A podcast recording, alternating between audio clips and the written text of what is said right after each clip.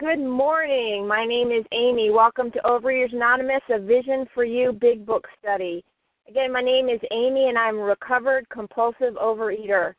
Today is Wednesday, August 29th, and today we're reading from the Big Book of Alcoholics Anonymous, and we are in Bill's story at page 15, the last paragraph that says, We commence to make.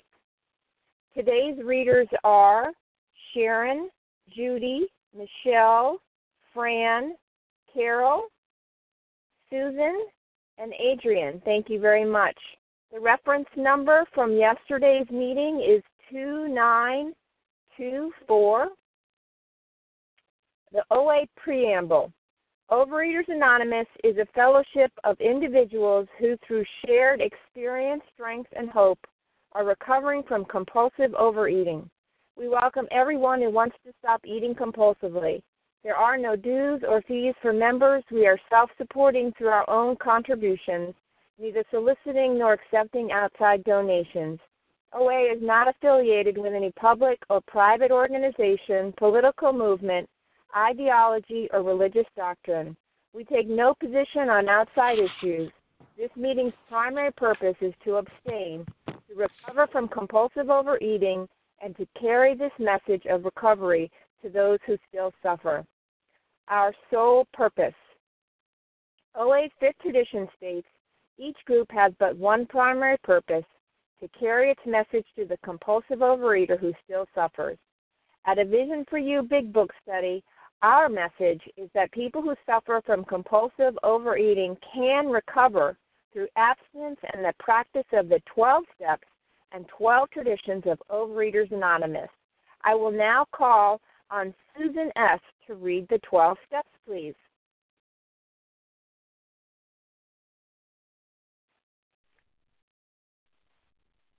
Susan, press star one to unmute, please. Sorry, thought it was unmuted. This is Susan in Florida. We admitted we were powerless over food, that our lives had become unmanageable. Two, came to believe that a power greater than ourselves could restore us to sanity. Three, made a decision to turn our will and our lives over to the care of God as we understood Him.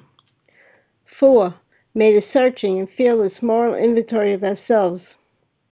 Five, admitted to God, to ourselves, and to another human being the exact nature of our wrongs. Six, were entirely ready to have God remove all these defects of character. Seven, humbly asked him to remove our shortcomings. Eight, made a list of all persons we had harmed and became willing to make amends to them all. Nine, made direct amends to such people wherever possible, except when to do so would injure them or others. Ten, continued to take personal inventory and when we were wrong, promptly admitted it. 11. Sought through prayer and meditation to improve our conscious contact with God as we understood Him, praying only for knowledge of His will for us and the power to carry that out. And 12. Having had a spiritual awakening as the result of these steps, we tried to carry this message to compulsive overeaters and to practice these principles in all our affairs. Pass. Thank you, Susan. Mm-hmm. I will now call on Adrian to read the 12 traditions, please. Good morning, this is Adrian. The 12 traditions. 1. Our common welfare should come first. Personal recovery depends upon OA unity. 2. For our group purpose, there is but one ultimate authority a loving God as he may express himself in our group conscience. Our leaders are but trusted servants, they do not govern. 3. The only requirement for OA membership is a desire to stop eating compulsively. 4. Each group should be autonomous except in matters affecting other groups or OA as a whole. 5. Each group has but one primary purpose to carry its message to the compulsive overeater who still suffers. 6. An OA group ought never endorse, finance, or lend the OA name to any related facility or outside enterprise, lest problems of money, property, and prestige divert us from our primary purpose. Seven, every OA group ought to be fully self supporting, declining outside contributions. Eight, Overeaters Anonymous should remain forever non professional, but our service centers may employ special workers. 9. OA as such ought never be organized, but we may create service boards or committees directly responsible to those they serve. 10. Overeaters Anonymous has no opinion on outside issues, hence, the OA name ought never be drawn into public controversy. 11. Our public relations policy is based on attraction rather than promotion. We need always maintain personal anonymity at the level of press, radio, films, television, and other public media of communication. 12. Anonymity is the spiritual foundation of all these traditions, ever reminding us to place principles before personalities. Thank, Thank you. you very much, Adrian. How our meeting works. Our meeting focuses on the directions for recovery described in the Big Book of Alcoholics Anonymous. We read a paragraph or two from the literature, then stop and share on what was read. Anyone can share, but we ask that you keep your sharing to the topic and literature we are discussing, and that you keep your share approximately to three minutes. Singleness of purpose reminds us to identify ourselves as compulsive overeaters only. Our abstinence requirement for moderators is one year and for readers is six months. There is no abstinence requirement for sharing on topic. This meeting does request that your sharing be directly linked to what was read. We are sharing what the directions in the Big Book mean to us. To share, press star 1 to unmute. Once you are done sharing, let us know by saying pass. Then press star 1 to mute your phone. In order to have a quiet meeting, everyone's phone except the speaker should be muted. Today we resume our study in the Big Book of Alcoholics Anonymous in Bill's story on page 15, the last paragraph where it says we commence to make. And again, our readers are Sharon, Judy, Michelle, Fran, and Carol P. So Sharon, if you'd kindly start us out. Good morning. I'm Sharon, recovered compulsive overeater, and very glad to be on the line this morning. We commenced to make many fast friends, and a fellowship has grown up among us, of which it is a wonderful thing to feel a part. The joy of living we really have, even under pressure and difficulty. I have seen hundreds of families set their feet in the path that really goes somewhere have seen the most impossible domestic situations righted, feuds and bitterness of all sorts wiped out. I have seen men come out of asylums and resume a vital place in the lives of their families and communities. Business and professional men have regained their standing. There is scarcely any form of trouble and misery which has not been overcome among us. In one western city and its environs, there are 1,000 of us and our families. We meet frequently so that newcomers may find the fellowship they seek. At these informal gatherings, one may often see from 50 to 200 persons. We are growing in numbers and power. And then uh, there's an asterisk in 2001, AA is composed of over 100,000 groups. So there's a lot in this one paragraph. Um, I'll start right at the beginning. Uh, we commenced to make many fast friends, and a fellowship has grown up among us. That is a wonderful thing to fill a part. And part of our recovery is building that fellowship. And um, it's really interesting here that uh, Bill comes out of the isolation. He had gotten to a point in his life where he had no one, no one. He was barely hanging on to life. Uh, his doctor was probably the closest one to him that he saw the most frequent. Uh, everyone else was just, just uh, you know shadows, if you will, uh, or someone who could help him, uh, like Lois, to continue to to live and to get his drink. But what happens in recovery is that uh, we develop fellowship. We uh, it, what the 12 step program is built upon is a fellowship. So if you're in isolation uh, and and struggling, part of what has to be done is you have to pull in close to your fellows. Pull in, for instance, if you don't have a community where you are, this program can be your community as you begin to recover. But be aware that we all need to be developing uh, fellowship with others who are walking this path with us.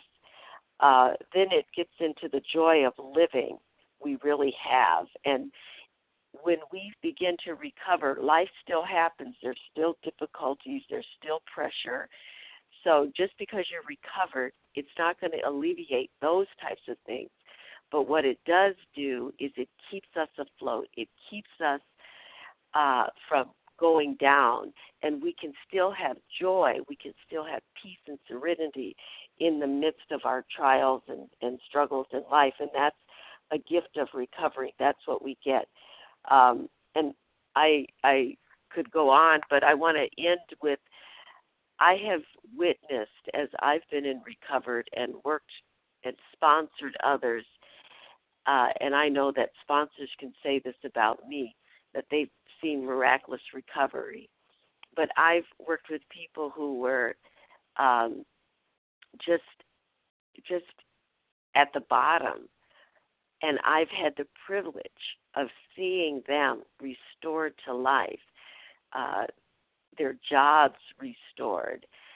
Just um, it's just been amazing to be a witness and to participate in the lives of recovered people and see the miracle of this program take place in others. And it's happened for them and it will happen for you as you press into the group, as you uh, work the steps and um, and get a sponsor, surrender, and you too can recover. And with that, I pass. Thank you, Sharon. Would anyone else care to share on what was read? This is Debbie. May I share? Yes, Debbie, please go ahead. Hi, um, this is Debbie, rec- uh, recovering compulsive overeater. Um, this statement, the first line in that paragraph, just spoke to me volumes this morning. I it just brings tears to my eyes because the the fellowship of Overeaters Anonymous is the first place I ever felt in my life like I really belonged.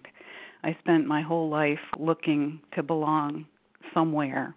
Um, in school, I, I didn't belong to the the smart group or the popular group or um, the the the jock group. Um, I sought to to to fit in somewhere and and joined the freak group.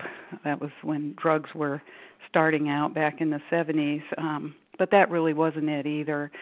And then I um, I joined the Air Force. I I wanted to belong. I remember that was a big part of why I joined the Air Force. I wanted to belong somewhere, and everybody said, "In the military, you belong. It's a big family." And it was okay, but it that really wasn't it either and when I found OA, oh my gosh, it changed my it changed my life. It it made my life.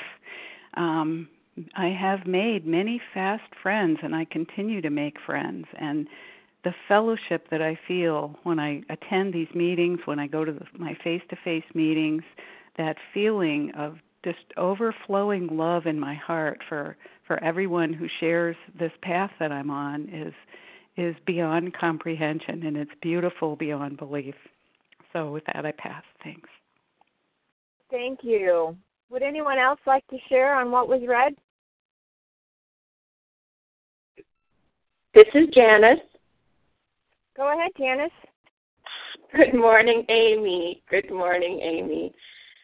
My name is Janice. I am a compulsive overeater, a recovered compulsive overeater. Thank you, God. Thank you, God. We commenced to make many fast friends and the fellowship has grown up among us, of which it is a wonderful thing to feel a part. You know, reaching out of myself, getting out of that isolation was absolutely necessary in order to find the God of my understanding. You know, to come out of myself and connect first with the person who sponsored me, and then a wider, wider group. You know, the fellowship supports us, but that's God who changes us. And, you know, the God of my understanding and the work of the 12 steps is what allowed me to be transformed, have that personality change sufficient to bring about recovery so that I was available to make fast friends, so that I was available to be a part of a fellowship, to be a part of a greater whole. And you know, I too longed for that.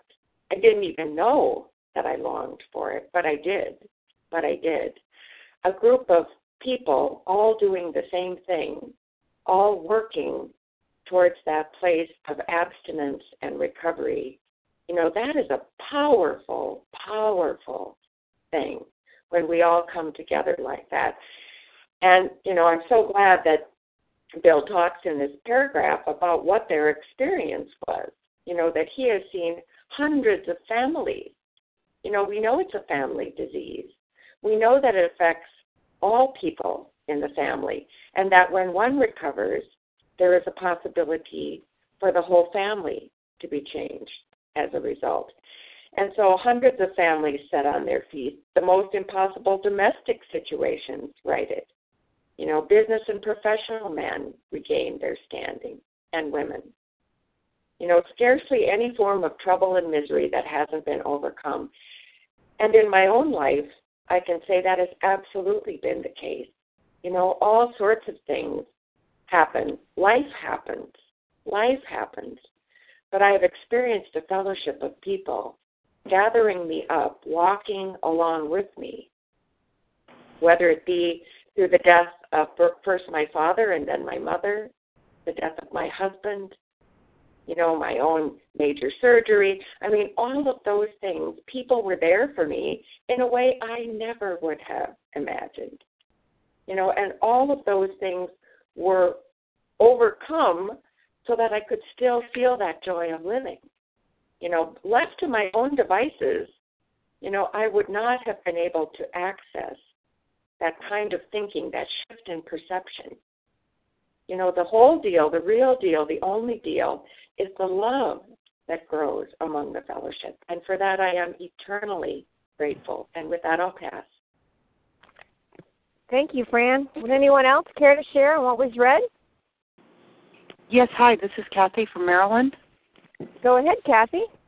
Hi, good morning, everybody. This is Kathy, compulsive overeater. Um, I love this paragraph, and if anybody, you know, I don't need to look too far to really find the joy of living, even under pressure and difficulty. I mean, when I walked in this program, I had three kids that just would rather have a mother anywhere but in the house, and a husband that was ready to walk out the door. And let me tell you, domestic feuds, uh, we had it down to an art form. It was horrible. It was just sick. It was gross.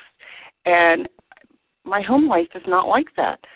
I'm on a business trip. My kids are calling me up, Mom, when are you coming home? We miss you, and legitimately missing you. And that is all of a result of working this program. It does work. And for those of you who are starting out your journey and not sure where this is going to end up, I mean, aside from I wear a much, much smaller um, clothing size, which was a nice coup, um, turn to page 83 and the bottom of 83 and the top of 84 this is what your life will be like. You're going to know a new freedom and a new happiness. You're not you're not going to regret your past. It's going to become your greatest asset and you truly will know what peace means and what serenity is.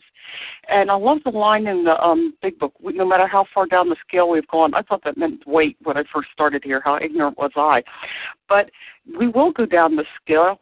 You're going to see how your life benefits other and it will happen. It happens to everybody. You just got to stick with it and keep on doing it. And with that, I pass. Thank you, Kathy. Hey, Melanie, I'm getting some consistent distortion on the shares. Is that across the board or is that just me?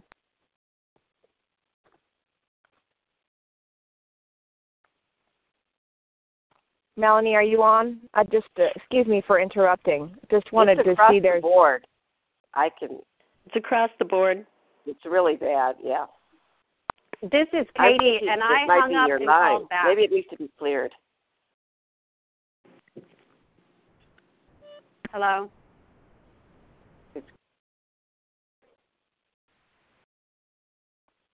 This is Katie, and I hung up and called back, and it's gone. I, I don't have that now.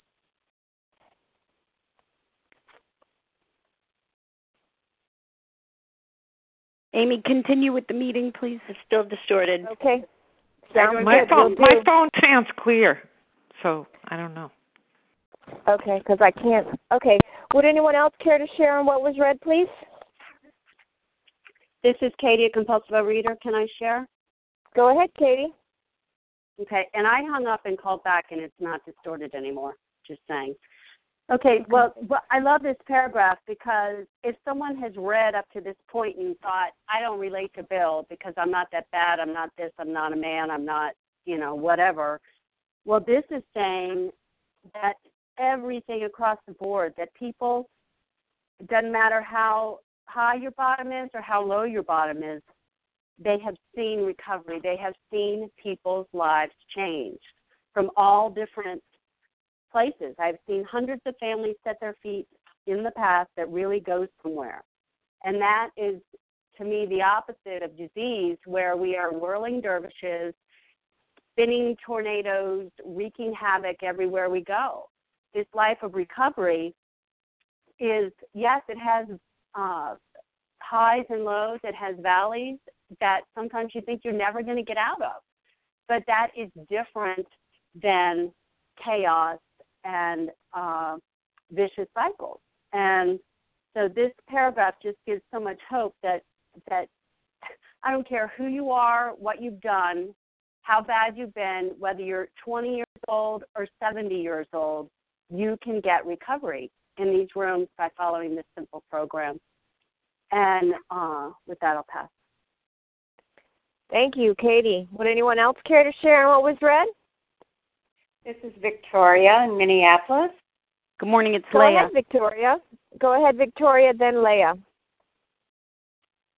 I would like to um, talk about the passage here that I have seen hundreds of families set their feet in the path that really goes somewhere. The path that really goes somewhere, um, to me, is what recovery is about. And that path is laid out in this book. Prior to recovery, I had no path. I had no compass. I had no map. I encountered those difficult situations, those struggles and challenges, most of the time with no idea how to respond. I didn't have the spiritual principles. I didn't have the experience, strength, and hope of a fellowship from which I could learn and be supported. I didn't have 12 steps that was going to provide the answers to all of my problems.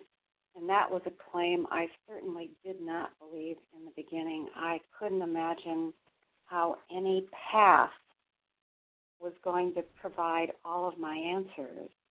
But over the years, that has faithfully, that promise has faithfully been realized. And it has meant studying, it has meant failing, getting up, and trying again. It has meant leaning on people with an honesty that I had never brought any other human relationship because this recovery, this path, I was told, depended upon my honesty. Without it, um, I was sure to fail. So I'm very grateful to be here in the meeting this morning and to share with you. I'll pass. Thank you, Victoria. Go ahead, Leah, please. Thank you very much, Amy. Good morning, everybody. My name is Leah, Leah. I'm a recovered compulsive overeater. We commenced to make many fast friends, and a fellowship has grown up about, among us of which it is a wonderful thing to feel a part. I mean, AA grew by leaps and bounds, and it was growing by leaps and bounds because of two principal reasons. One, men and women for the first time in history were getting sober and staying sober. They were staying sober. You know, they were crawling their way out of the gutter, and now they were standing upright.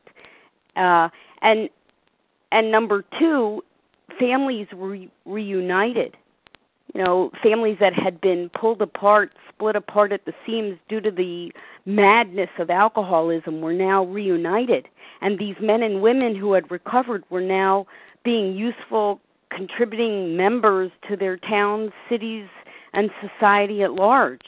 You know, so no wonder we conven- commenced to make many fast friends, and a fellowship has grown up among us. No wonder a fellowship grew because these men and women who had recovered were living proof that something, somebody greater, something greater, a power greater than themselves had restored them to sanity. They were living proof that something was working in their lives, that something had restored their life, rehabilitated their life, reordered their life, gave them a new life, not just a piece of a life, not just a part of a new life, but an entire new life. It wasn't just mere elimination of alcohol. Not at all. It was a new life. That's why the big book uses that term, you know, reborn, because exactly that's exactly what was happening. And it says here the joy of living we really have even under pressure and difficulty. This joy of living, how is that possible? I mean, just because you're recovered doesn't mean you're not subject to and subject of life. People die, businesses fail, relationships end, illness comes even even though somebody's recovered but it says here the joy of living we really have even under pressure and difficulty. How is that possible? How is that possible that even through difficulties such as bereavement or unemployment or endings of relationships how is it possible to have the joy of living? Well that's because these men and women who had recovered they had gone from a self-centered existence to a god-centered existence. So as part of that process they trust, rely, and depend now on a power greater than themselves. They seek refuge in a safe harbor, no longer seeking uh, the ease and comfort in the contents of a bottle. They're seeking the ease and comfort from the true comforter, from from the one that can offer that salvation and that protection and that safety, even under pressure and difficulty. And that was because these men and women had established a relationship with God and continued to grow that relationship with God. So the fellowship was, of course, extremely supportive. That fellowship that supports us but it's the program of recovery. It's God that changes us. So one supports us and one changes us. Support comes through the fellowship, as they say here. There is scarcely any form of trouble and misery which has not been overcome among us. Support came through that fellowship indeed, but the change came as a result of this program of recovery and these steps that are outlined in this book. And that certainly has been in my experience in, in a number of cities now to watch a community grow up about and to watch people trudge through very, very difficult times the loss of loved ones, the diagnosis of uh, terminal illnesses. How do you how do you stand through those things under grace? Well, you do that because your trust, reliance, and dependency is on God. And with that, I pass. Thank you. Thank you, Leah. Would anyone else care to share on what was read? Yeah, I'd like to. This is Jerry. Go ahead, Jerry. Thank you. I'm an abstinent compulsive overeater and recovered through this program and um, traveling through the United States in an RV. Um, this, I love Bill's story, and when it was explained to me that I look for areas to relate rather than compare, I got it. I got it. And there's one line on the bottom of page 17 that says, We meet frequently so that newcomers may find the fellowship they seek. And I quote that a lot to people in program because sometimes I hear, you know, oh, don't go to this meeting or that meeting. It's a bad meeting. And, you know, those are the meetings I try to go to because if abstinent and recovered compulsive eaters don't reach out to the OA fellowship where they can see abstinence and recovery, we will continue to have quote unquote bad meetings. And my worry is that what happens when newcomers go in those meetings and they don't see recovery? I may be the only recovered person they get to see. So uh, I I don't shy away from any meeting because it's it's bad. I once went to a meeting where the the leader said, "Let's our topic will be uh, relapse," and I thought, "Oh my God!"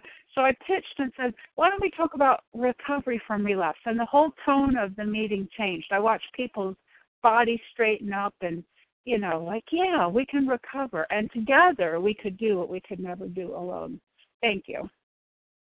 Thank you. Would anyone else care to share what was read? This is Kim. Go ahead, Kim. Good morning, Amy. Good morning, my fellows. My name is Kim. I'm a recovered compulsive overeater from South Jersey. I have seen men come out of asylums and resume a vital place in the lives of their families and communities once again, we're reminded this isn't just about getting thin. This isn't just about losing the weight. It's about getting back out in the community. You know, I remember so clearly a woman who, after losing her weight, said that she was crying because it was the first time she held her grandchild in her lap because she couldn't she didn't have a lap you know before she was able to bond with her grandchild that way you know i remember after after getting recovery and losing the weight playing with my niece and nephew in a jungle gym you know, and climbing up the ladder and going down the slide with them, which I never would have fit in. But even if I would have fit in them, I was so focused at barbecues on the food, I never would even noticed my niece and nephew. So I'm, you know, you're participating in life. I got an email from a gentleman who's lost 120 pounds, who wants, who's now running a half marathon to help raise money for a, you know, um, a, a charity. You know, um, people who are traveling now who couldn't fit on airplanes. You know, um, going into I mean, I stopped going to movies because I didn't fit in the chairs anymore. You know, now you can go out with friends and you can participate. You can participate in life because this disease will isolate us so we never leave our homes. You know, we people come from surviving to thriving. You know, I went from having a job just like make enough money to earn my binge foods to having a wonderful career that I enjoy going to every day. So that's what this program will do for us. It'll bring us out of the asylums, and my asylum was between my ears and in my house, and resume a vital place in the lives of our families and our communities. And with that, I pass. Thank you, Kim. Would anyone else care to share what was read?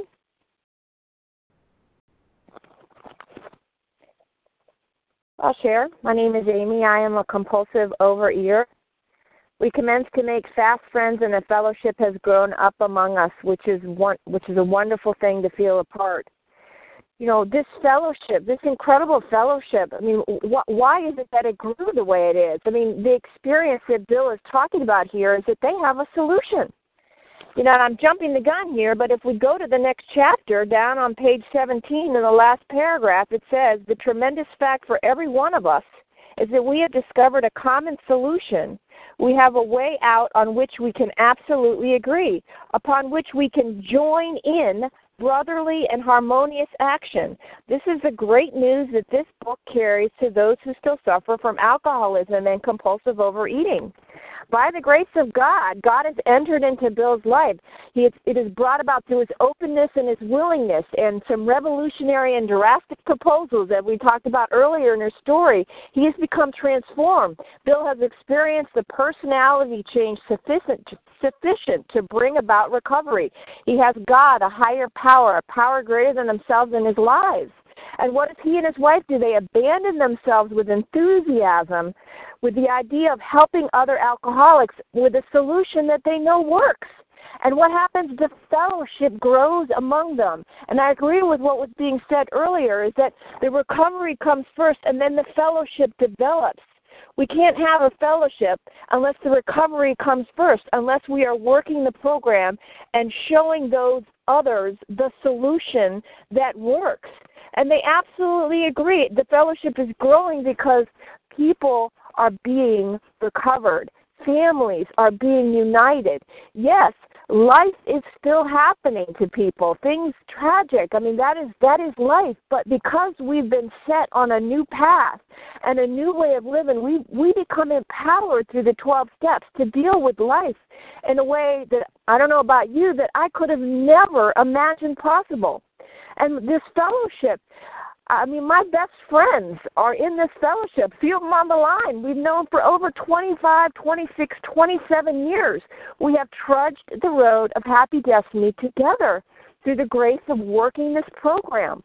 And it's a blessing. And I've never Im- imagined that I would be able to deal with life on life's terms you know, my only reaction prior to program was to pick up the food. My only relationship, my only fellowship was with an inanimate object, my binge foods. And now I've not only been transformed, I've been given a life. I've been given the joy of living. Life isn't always joyful, but the joy of living it is in my life today because I've been set on a new path. I have a new power in my life and it's a it is a, it is a miraculous and it is a beautiful thing. The solution is here. It is proven over and over, and Bill is crying this out in this paragraph, saying, "Come, the solution is here. We have the proof. It really does work if you work it." And with that, I'll pass. Would anyone else care to share what was read? Hi, this is Michelle.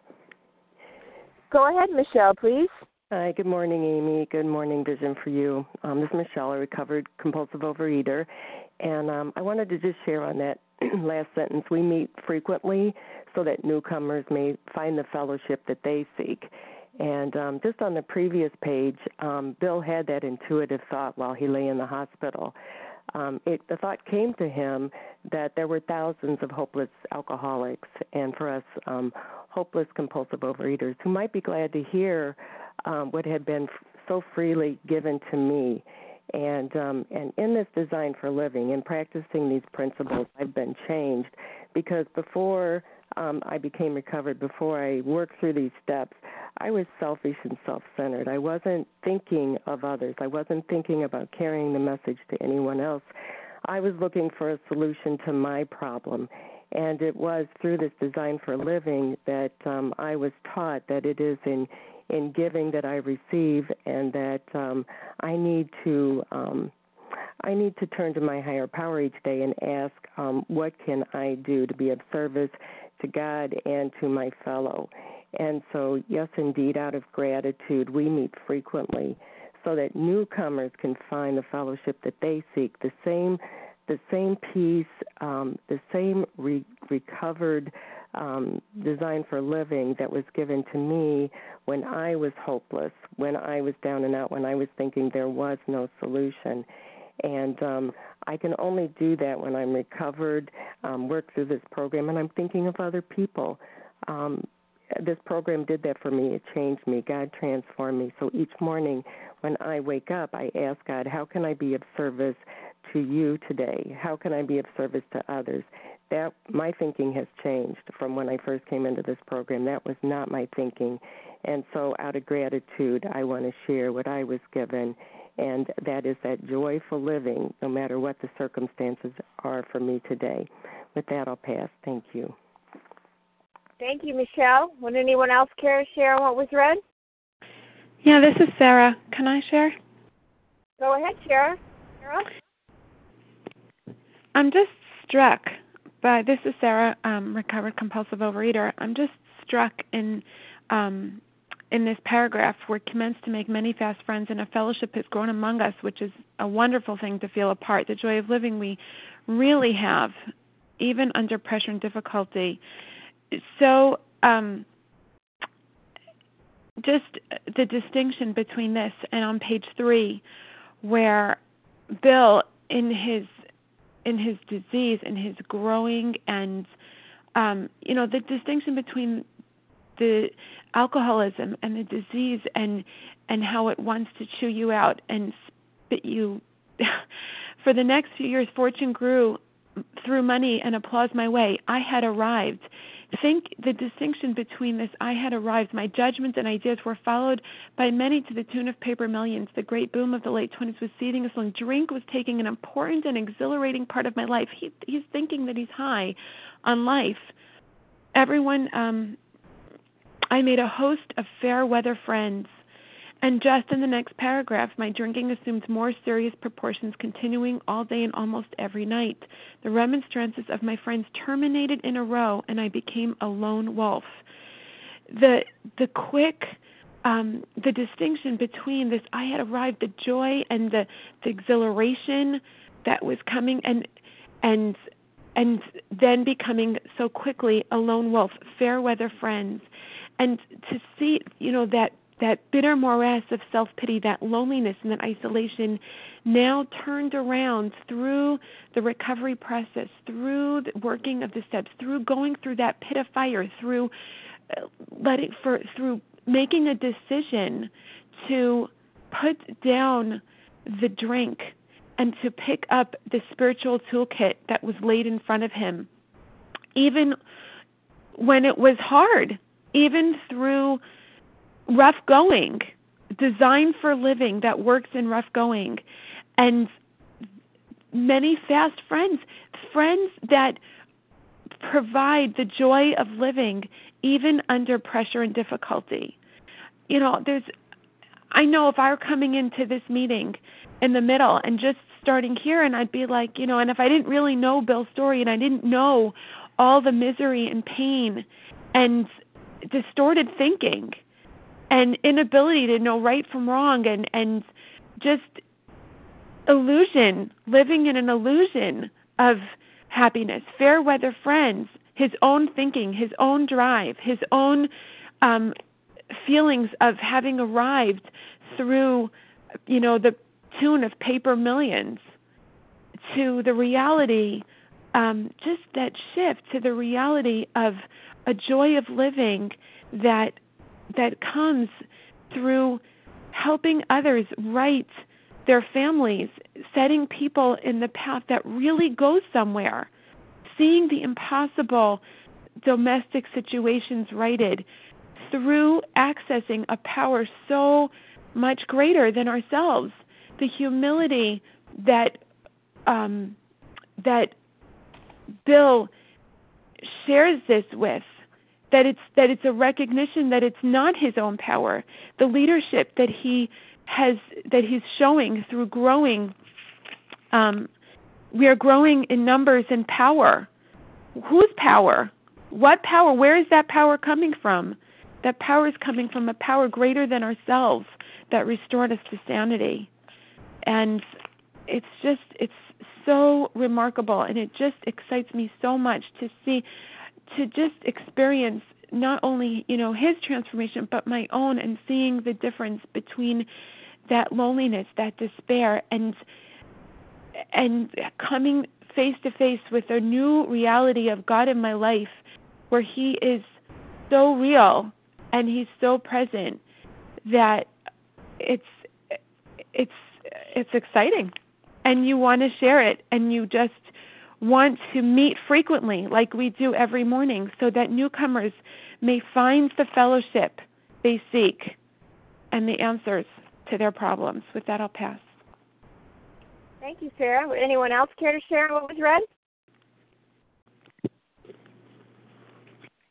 All right, Judy, could we go ahead with the next paragraph, please? Certainly. Good morning. This is Judy B., recovered compulsive overeater in Massachusetts. An alcoholic in his cups is an unlovely creature. Our struggles with them are variously strenuous, comic, and tragic. One poor chap committed suicide in my home. He could not or would not see our way of life. So this paragraph is, is talking about what, what we're like in disease.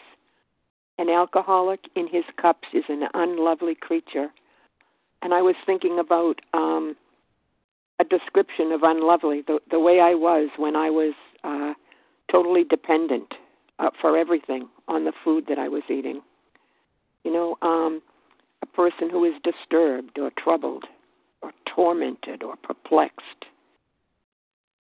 I was irritable and impatient, nasty and hostile and selfish and self-centered. And and that is what we're like when we're in our disease. And work, working with people like that after we become recovered is not easy. It, it's not easy, and we have to remember where we've been and where they are now. Excuse me. Our struggles with them are variously strenuous, comic, and tragic. I mean, sometimes it's it's really difficult to to hear hear about the uh, the irrational thinking and and the way that um, we are when we're in disease. And the only way to um, to help someone there is with God's help, because uh, by on our on our own uh, in our in our own being, uh, without God's help, we just don't know what to say. We don't know how to behave. And thank God, after um, working these steps ourselves and going and going through this, we we have a better chance of of helping people who are are still in the disease and with God's help we we can be helpful and that's I think when I when I think of uh, talking with with someone who just sounds irrational and like it doesn't make any sense, I think you were there once, Judy. You were there. You were reasoning the same way, and what you need to do is to ask God to help you to be helpful, because that that is what we need when we're in disease. We need to be working with people who who have trusted God and who have overcome this this uh, terrible, terrible uh, disease. And they said one poor chap committed suicide in my home. He could not or would not see our way. Every everybody won't want this, and it's hard. It's hard to see that, but um, with God's help, we can we can continue and go on and do our very best to do His work. And with that, I'll pass. Thank you, Judy. Would anyone else care to share on what was read, please?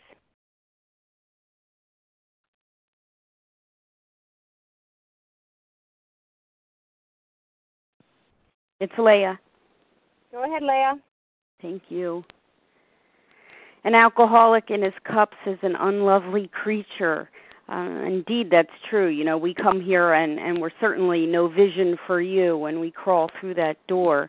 Uh, tombstones in our eyes. You know, an alcoholic in his cups is an unlovely creature. Exactly.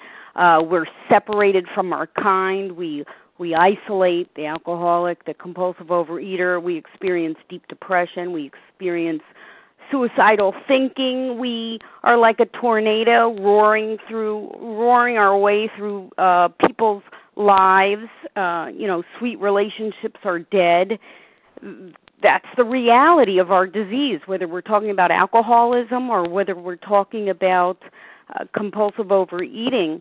Uh, those of us that sponsor sponsor are able to sponsor because we have walked in those shoes you know, we are experts in our field, not because we have a head full of knowledge about the disease of alcoholism or the disease of compulsive overeating, but because we were in that pit.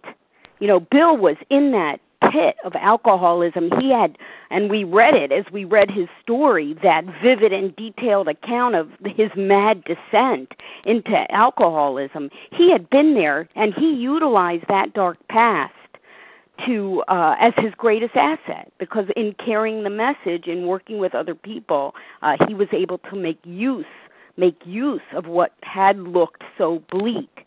It says one poor chap committed suicide in my home. Again, remarking to the fact that many of us come in here having experienced suicidal thinking, uh, not having the courage perhaps to take our lives, but some do, and some just eat their way into death. Right? Eat their eat themselves six feet under. He could not or would not see our way of life. We have a choice Compulsive overeaters, alcoholics have a choice. If we want to continue to be in isolation, deep depression, and suicidal thinking, well, then keep doing what you're doing. But there is a choice. Uh, we do have a new way of life to offer. I know when I got here, I had no hope. I was dying of compulsive overeating, and worst of all, I was hopeless. I had no hope.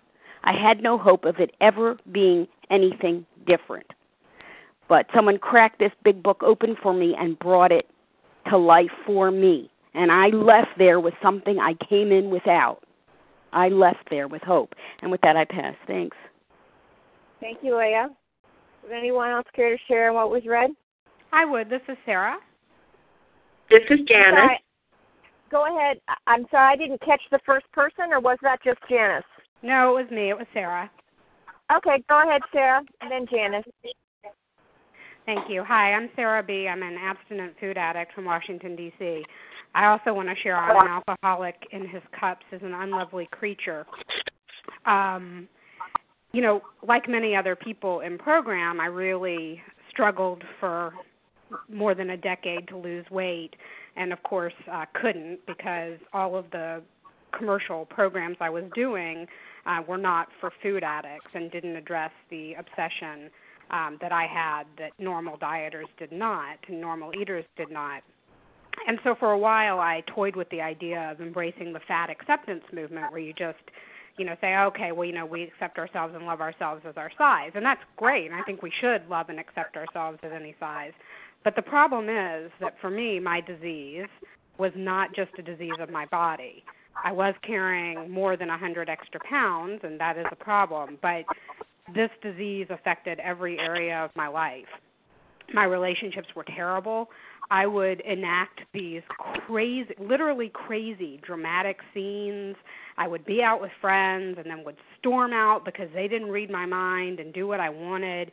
You know, who does that? Well, an alcoholic or an addict and their disease does that. So for me, this is much, much more than a physical disease.